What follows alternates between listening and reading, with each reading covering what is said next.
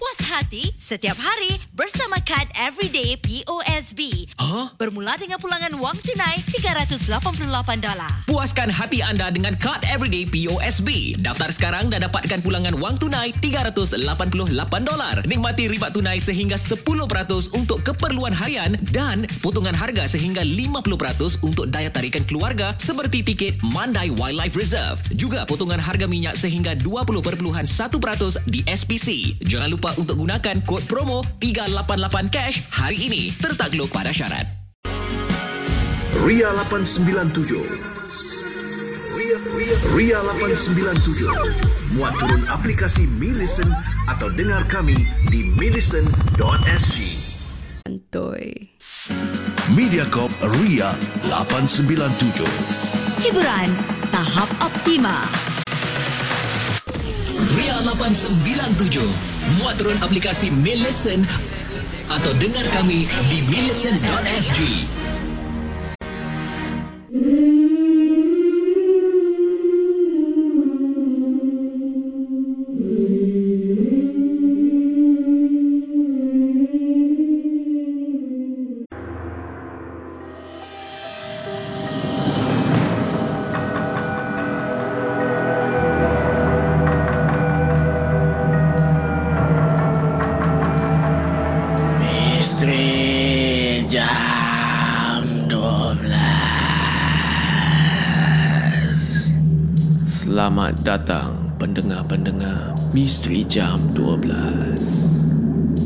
Saya akan menemani anda setiap malam Isnin hingga Jumaat Tepat pada jam 12 malam Sebelum anda tanya Suara siapa pula ni di Misteri Jam 12? Biarlah saya memperkenalkan diri saya ini.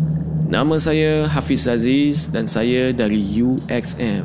UXM adalah YouTuber di Singapura yang membuat konten-konten seram di YouTube. Dan kali ini saya teruja sangat untuk kongsikan kisah-kisah dan pengalaman seram kepada pendengar Misteri Jam 12 Gerun Malam. Sebelum saya bermula, saya ingin ingatkan kepada anda semua, jangan mudah percaya atau terbawa-bawa dengan kisah yang saya akan ketengahkan nanti. Dan ambillah kisah-kisah ini sebagai satu hiburan sahaja.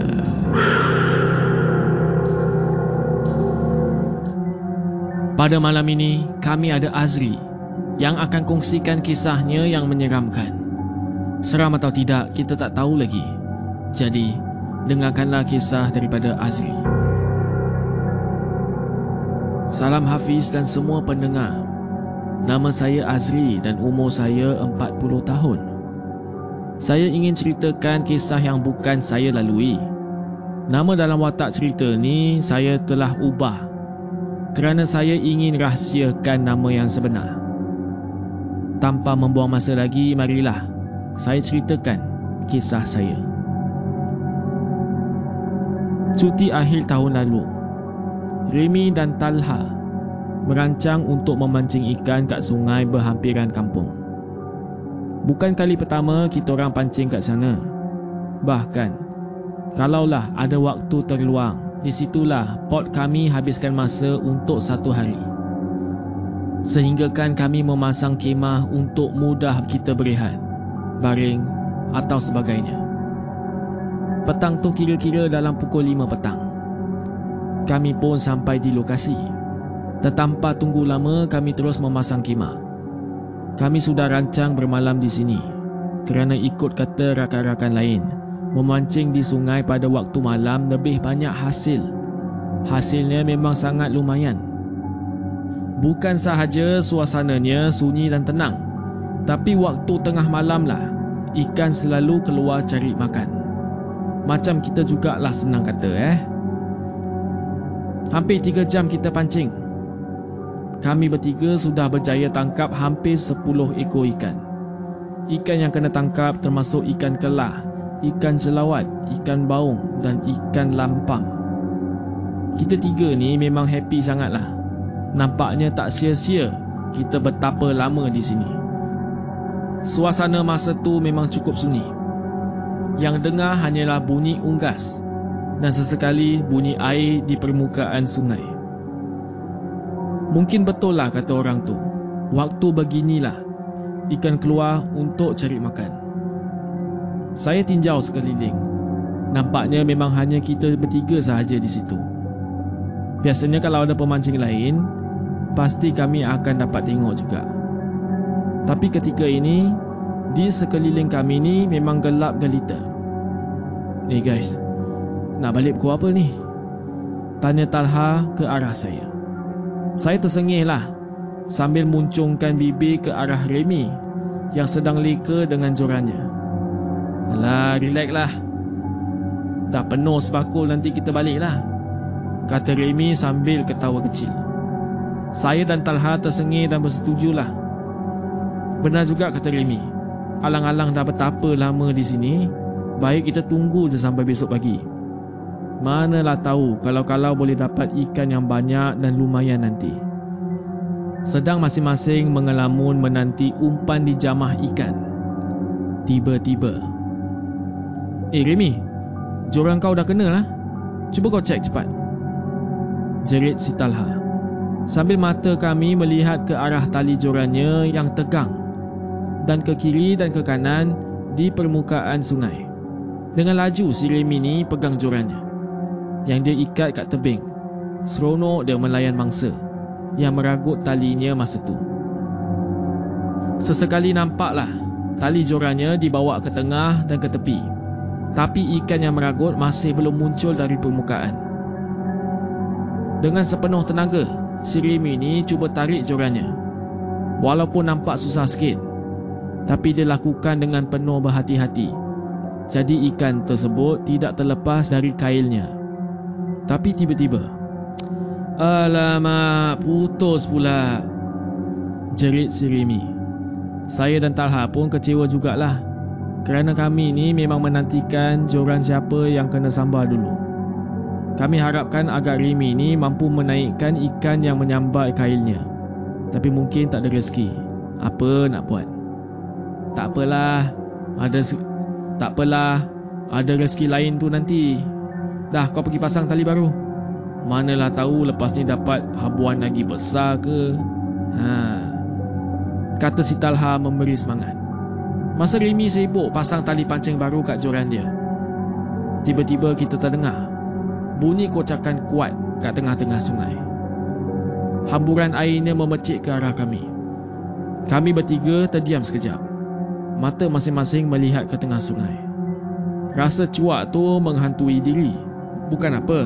Risau juga kalau ada pemangsa lain pula muncul. Sebab sebelum ni Ramai juga cerita. Kononnya Ada buaya kat sungai tempat tu. Para pendengar semua Biar jadi buaya jangan memancing buaya eh. Oh salah ya. Para pendengar semua Hati-hati dengan buaya eh. Buaya ni kalau ngap ha, Ada keluar rumah nak pergi pancing Lepas tu tak balik-balik uh, susah nanti ya. Susah susah susah. Jadi para pendengar semua jangan ke mana-mana saya akan sambung kisah Azri di bahagian kedua nanti ya. Jangan ke mana-mana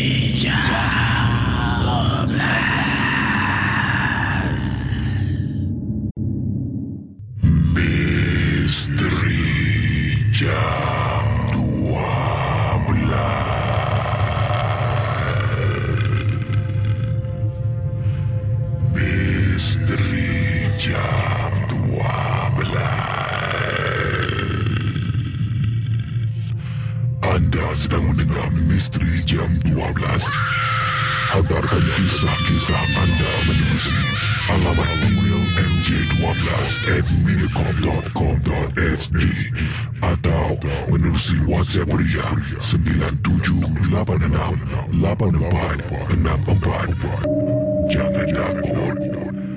Lawan. Info, music, hits overload. Vibes overload. Mediacorp Ria 897.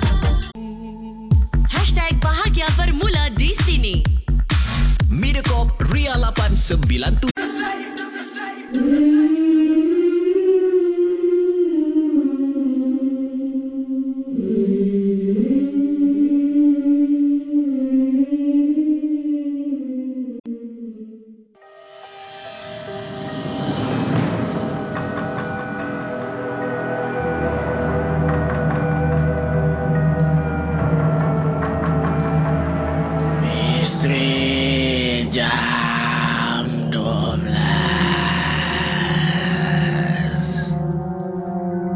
Selamat kembali ke Misteri Jam 12 Gerun Malam.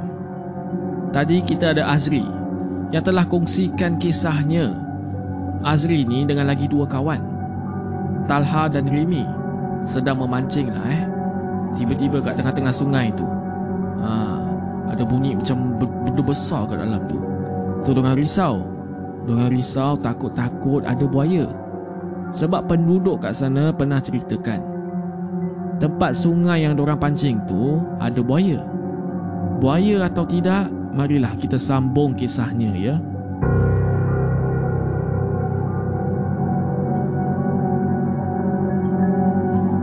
Eh, binatang apa tu?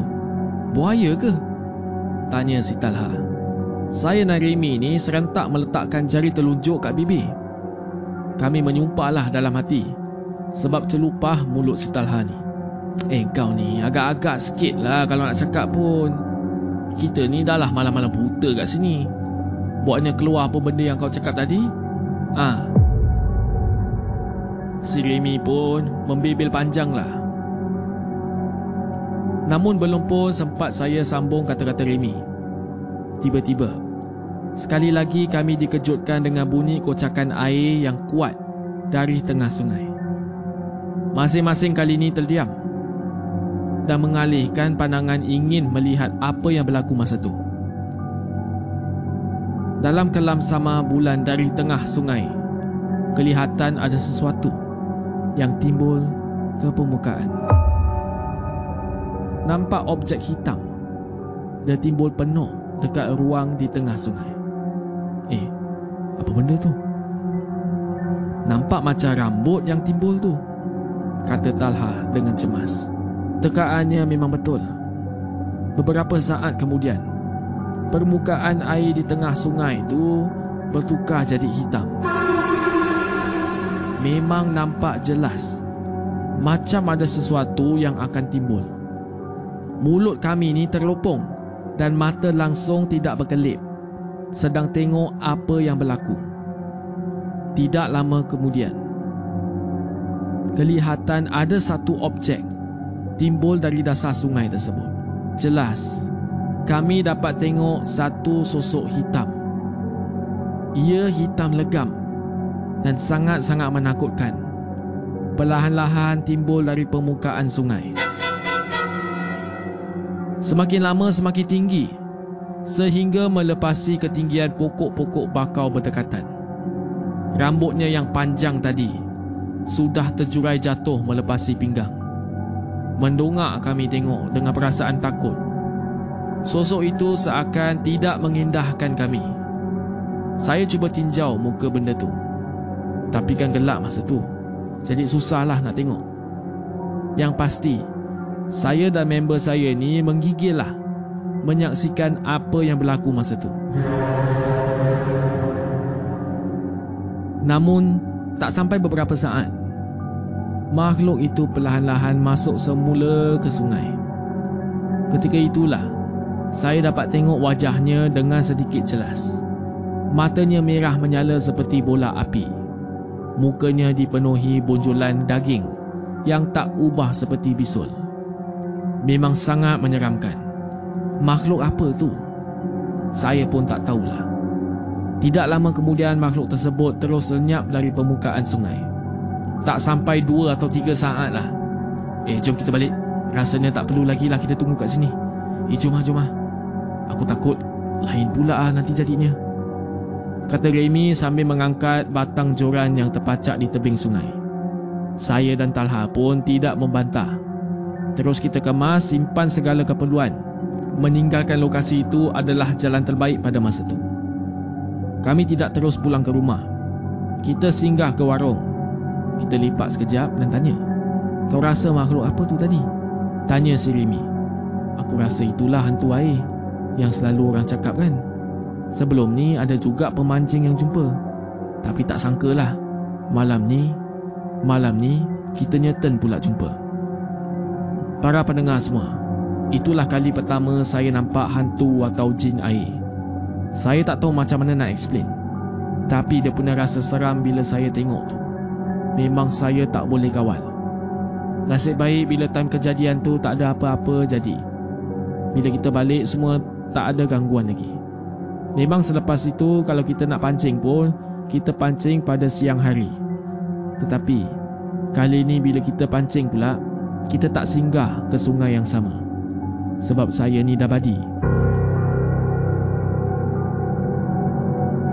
Para pendengar semua, itulah kisah daripada Azri. Apakah pendapat anda? Seram atau tidak?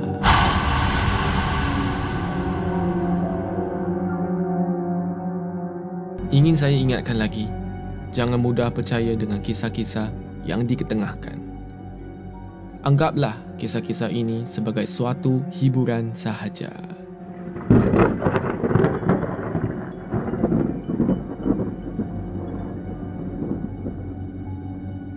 Kalau anda ingin hantarkan kisah atau pengalaman anda yang menyeramkan, sila hantar ke email mj12 at mediacorp.sg di WhatsApp Ria atau Instagram Ria897. Selamat malam kepada semua pendengar. Saya Hafiz Aziz dan akan saya jumpa anda lagi di Misteri Jam 12. Gerun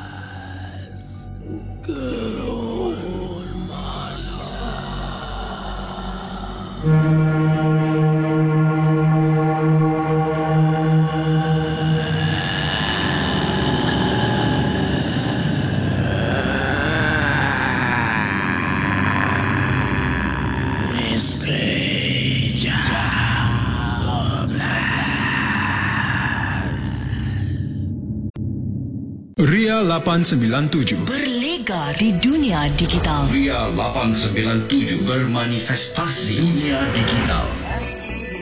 Dari kota singa ke seluruh Asia, dari Asia Tenggara ke Eropah, dari Timur Tengah ke benua Amerika.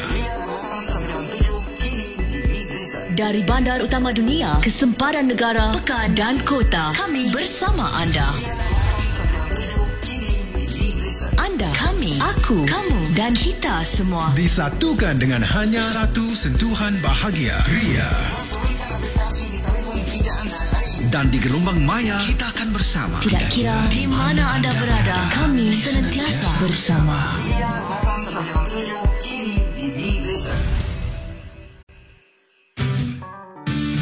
Pemacu bahagia anda.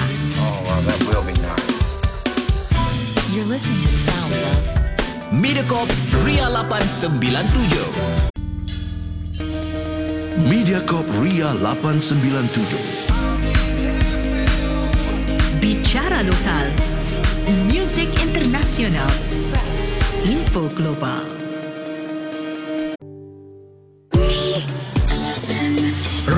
Ria 897, hiburan tahap optima. Dengar lagu-lagu hits Ria 897 menerusi aplikasi Mi Listen. Muat turun aplikasi Mi Listen yang telah dikemas kini. Mi Listen, satu perkhidmatan audio digital percuma yang akan terus mendekatkan anda dengan stesen-stesen radio Mediacorp, muzik dan podcast.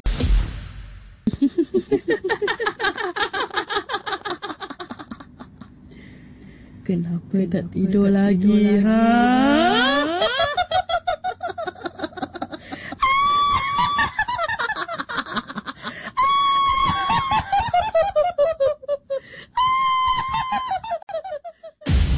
Ria 897 menemani anda sepanjang hari. Muat turun aplikasi Me Listen atau dengar kami di melisten.sg. Music, lagu dan smashing hits. Media Cup Ria 897.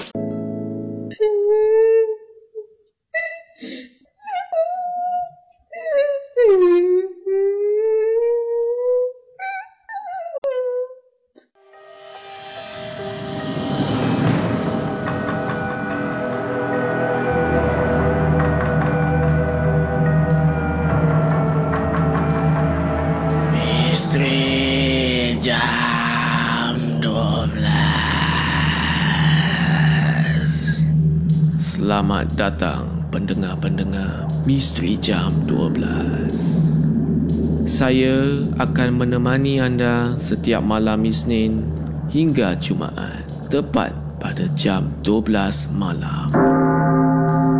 Sebelum anda tanya Suara siapa pula ni di Misteri Jam 12? Biarlah saya memperkenalkan diri saya ini. Nama saya Hafiz Aziz dan saya dari UXM. UXM adalah YouTuber di Singapura yang membuat konten-konten seram di YouTube. Dan kali ini saya teruja sangat untuk kongsikan kisah-kisah dan pengalaman seram kepada pendengar Misteri Jam 12 Gerun Malam. Sebelum saya bermula, saya ingin ingatkan kepada anda semua, jangan mudah percaya atau terbawa-bawa dengan kisah yang saya akan ketengahkan nanti. Dan ambillah kisah-kisah ini sebagai satu hiburan sahaja.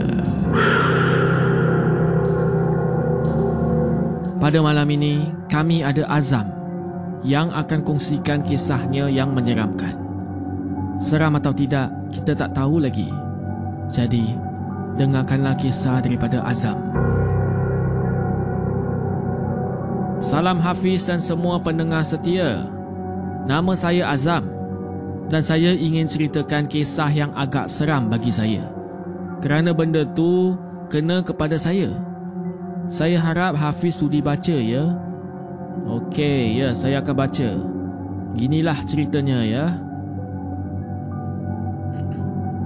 Sudah hampir sebulan saya bersama dua member sekerja. Kita sewa sebuah rumah di Pangsapuri yang terletak kat satu pekan kecil pinggir bandar raya. Walaupun tempatnya sedikit jauh dari tempat kerja, tapi yang bestnya, persekitaran cukup tenang dan mendamaikan. Kawasan tu juga tak adalah sesak sangat, berbeza dari tempat lama kami yang sentiasa bising dengan egzos kenderaan dan suara riuh-riuh manusia. Kalau dulu memang kami tension sangat. Siang malam langsung tak ada beza kerana terlalu bising sangat. Dari jiran tetangga sehinggalah dengan geng-geng mak rempit yang sentiasa berlumba terutamanya pada waktu malam minggu. Pendek kata, memang tak aman kami dibuatnya. Saya dan rakan serumah pula memang jenis yang selalu pulang tengah malam. Jadi bila dah sampai kat rumah, mestilah nak rehat dan tidur dengan lena. Tapi bila disebabkan banyak sangat gangguan, maka selalulah kami ni tak cukup tidur sehinggakan bila sampai di pejabat masih mengantuk lagi. Pangsapuri tempat saya menyewa ni ada 18 tingkat. Saya dan rakan-rakan sewa di tingkat 15. Nasib baiklah, lift sentiasa berfungsi. Kalau tak, habis jugalah kita dibuatnya. Cuba bayangkan kalau nak naik tangga sampai ke tingkat 15. Memang parah. Salah satu faktor yang menyebabkan apartmen di sini terjaga dengan baik mungkin kerana penduduknya yang tidak ramai. Di blok yang saya sewa pun banyak lagi rumah kosong. Mungkin lokasinya kurang menjadi pilihan kerana terletak jauh dari pusat bandar. Malam tu saya pulang lambat sikit sebab saya selesai siapkan tugas saya kat pejabat saya dan terus pergi jumpa kawan-kawan saya untuk makan di daerah bandar. Memang saya sengaja pulang lewat kerana member saya ni semuanya balik kampung. Nanti tak pasal-pasal, saya pula yang bosan. Tak ada member untuk berbual nanti. Sebaik mematikan enjin kenderaan saya. Saya keluar dan jalan kat lift yang terletak di lobi. Sementara menunggu lift terbuka, sempat saya jeling jam di tangan. Yang ketika itu sudah menunjukkan hampir pukul 12.30 malam. Jadi bila pintu lift terbuka, saya terus masuk dan tekan butang nombor 15. Saya berdiri kemas sambil memerhatikan butang elektronik yang bersilih ganti menyala di dinding lift. Tiba-tiba pintu lift sendiri di tingkat dua. Kat depan saya ni ada seorang lelaki tua. Dia sedang berdiri yang saya anggarkan berusia lebih separuh abad. Saya tersengih sambil ke tepi untuk bagi ruang sikit kat pakcik tu.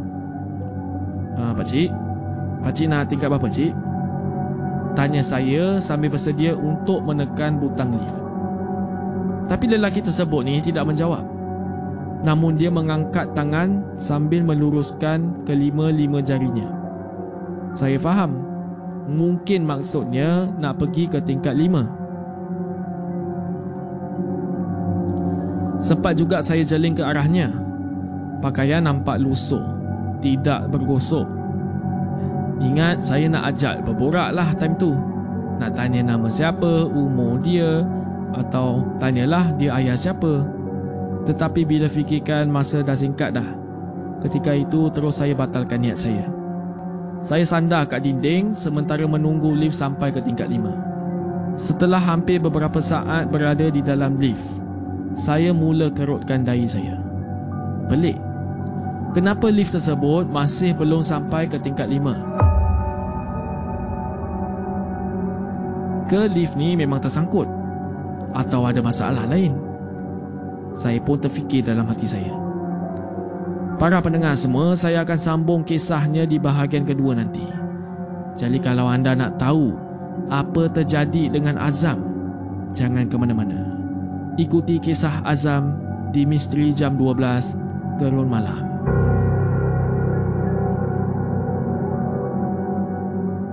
Mediacorp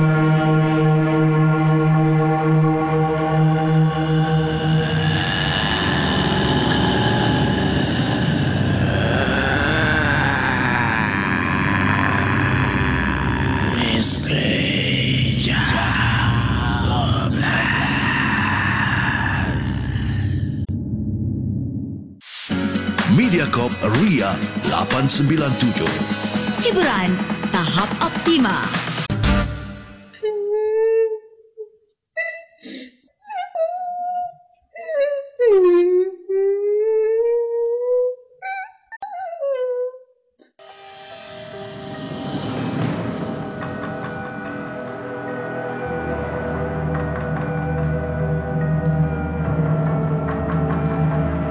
Misteri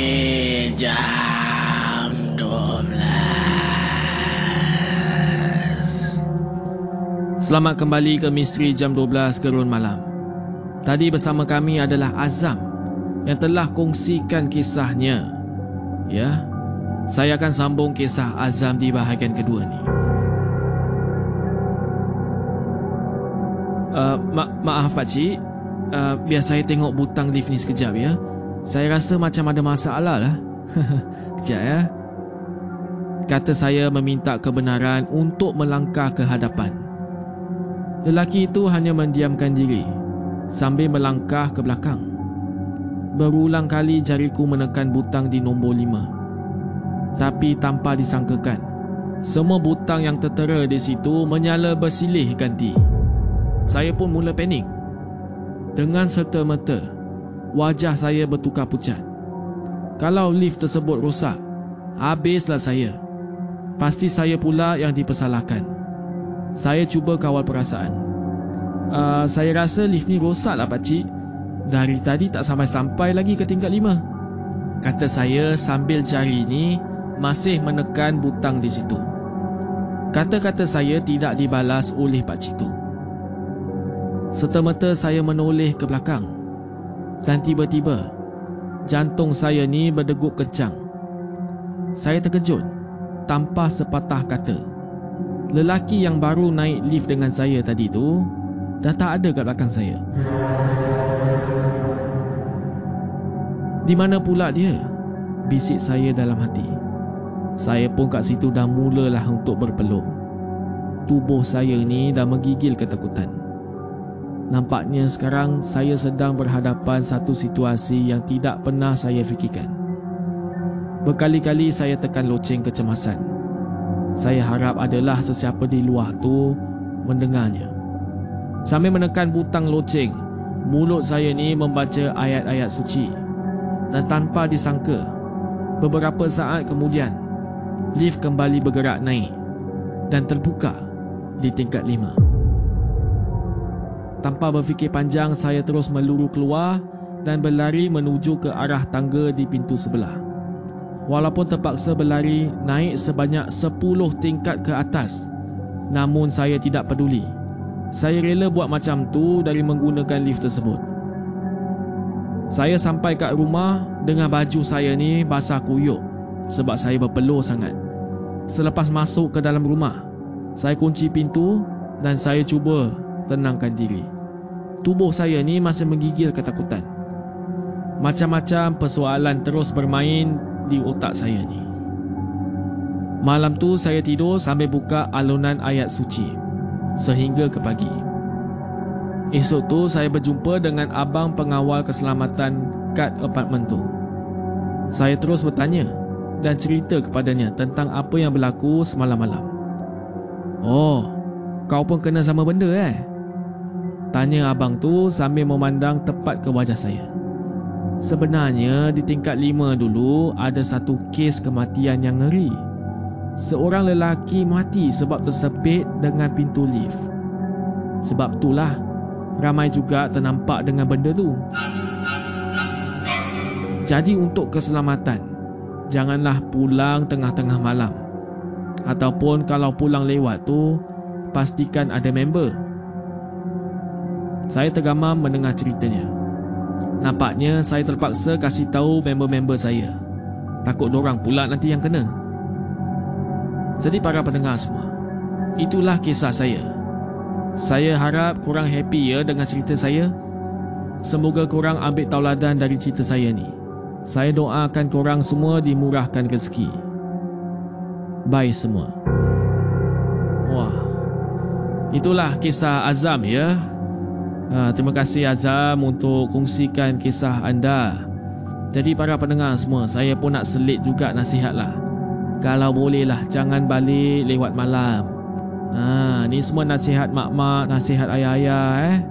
Ha, jangan balik lewat malam. Takut benda tu follow anda. Dia kalau follow kat social media tak kisah tau. Dia kalau follow balik tu, ha, itu ada problem sikit ya. Baiklah para pendengar semua itulah kisah Azam untuk episod malam ini. Jadi apakah pendapat anda? Seram atau tidak?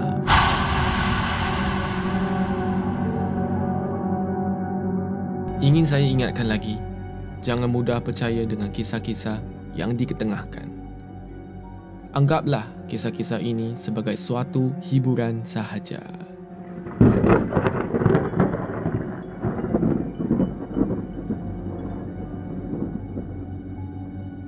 Kalau anda ingin hantarkan kisah atau pengalaman anda yang menyeramkan, sila hantar ke email mj12 at mediacorp.sg di WhatsApp Ria atau Instagram Ria897. Selamat malam kepada semua pendengar. Saya Hafiz Aziz dan akan saya jumpa anda lagi di Misteri Jam 12. Good old